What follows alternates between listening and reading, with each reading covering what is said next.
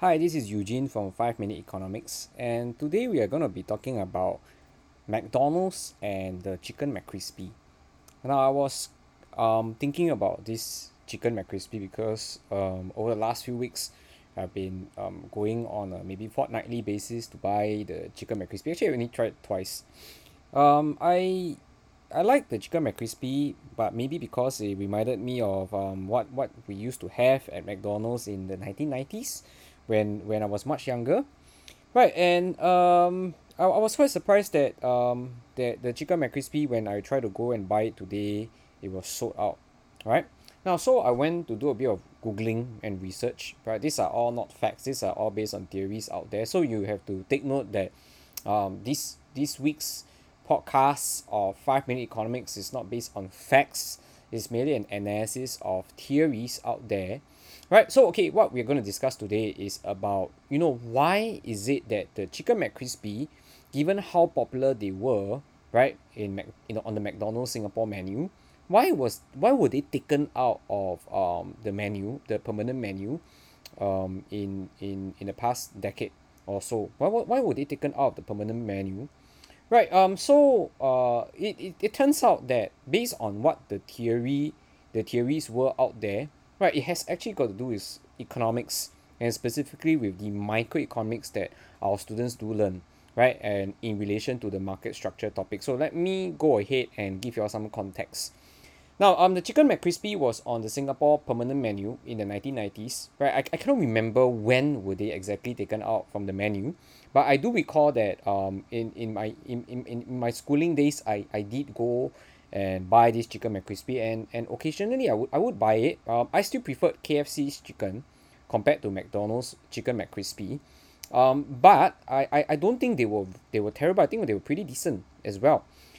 Um so why why was it taken out of the menu given um the their their seeming popularity? Now there are actually two two kind of theories out there right? Um let's let's talk about the first theory which is which I don't think is economics based is more of uh, maybe uh, from a business point of view. Right um the the first theory is that okay the chicken mccrispy was taken out from the permanent menu just like the way that the sausage mcgriddles were and just the way that you know all your sam samu samurai burger and all that. Is that um the you you know firstly um these items right they are interesting to have but they were not something that people wanted to buy on a constant basis and when they came back like okay again seaweed shaker fries is an example.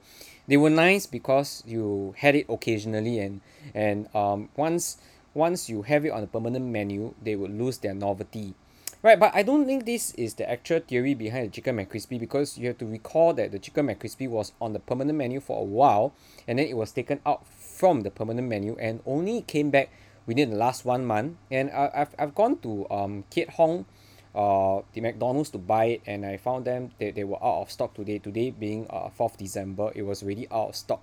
A friend of mine tried to buy it from Trade Hub twenty one um I think yesterday and it was also out of stock. So um given how short time frame they were they were in for and only at ten outlets I don't think that was the actual reason why McDonald's took them out from the permanent menu. Right the other theory which I found was interesting um was that they it apparently it, it could have been um um kind of like an implicit agreement with K_F_C singapore. Right so so no one know how true this is but from an economics point of view it makes sense. So I'm going to explain the theory first and then connect this to economics for you. Right first um the theory here is that um during uh the the days where the chicken mccrispy came out in singapore K_F_C was under attack right by the chicken mccrispy. And so because of that uh K_F_C held constant promotions and reducing their prices of K uh of the K_F_C chicken.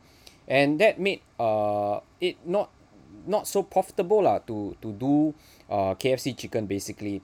Right and and I do kind of recall that happening. I remember when I was schooling I I I guess that was maybe when I was in upper primary or lower sec I remember zinger burgers were at two dollars and and I recall that K_F_C often had deals. And I and now to think of it it, it would have probably coincided with the days where the chicken mccrispy was on the menu right so it appears that um the theory behind this is uh, that, that people are saying why the chicken mccrispy was taken out from the menu is that um, it's kind of an implicit agreement with K_F_C you know or rather actually they wanted to prevent uh, K_F_C they wanted to prevent K_F_C from you know constantly launching low prices discounts that and then they had to respond in kind with their own discounts then that would have made uh the the rest the fast food restaurant business a lot less profitable because you had to sell these food items at severely discounted prices. In other words a price war.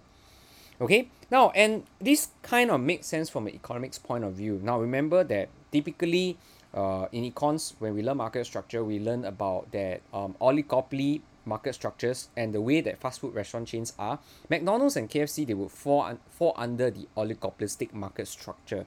In the fast food industry it will be considered to be an oligopolistic market structure. And if you think about the oligopolistic market structure the first behavior that comes to mind is mutual interdependence which leads to price rigidity. Now prices in the restaurant uh, fast food restaurant or rather the oligopolistic market structure are supposed to be rigid. Okay because it didn't make sense okay for firms in the oligopolistic market structure to be engaged in price wars. Right um when one firm cuts its price and the other firms okay in the oligopolistic market structure will follow suit and in the end uh no one will be actually better off. So it's actually beneficial for firms to maintain their prices.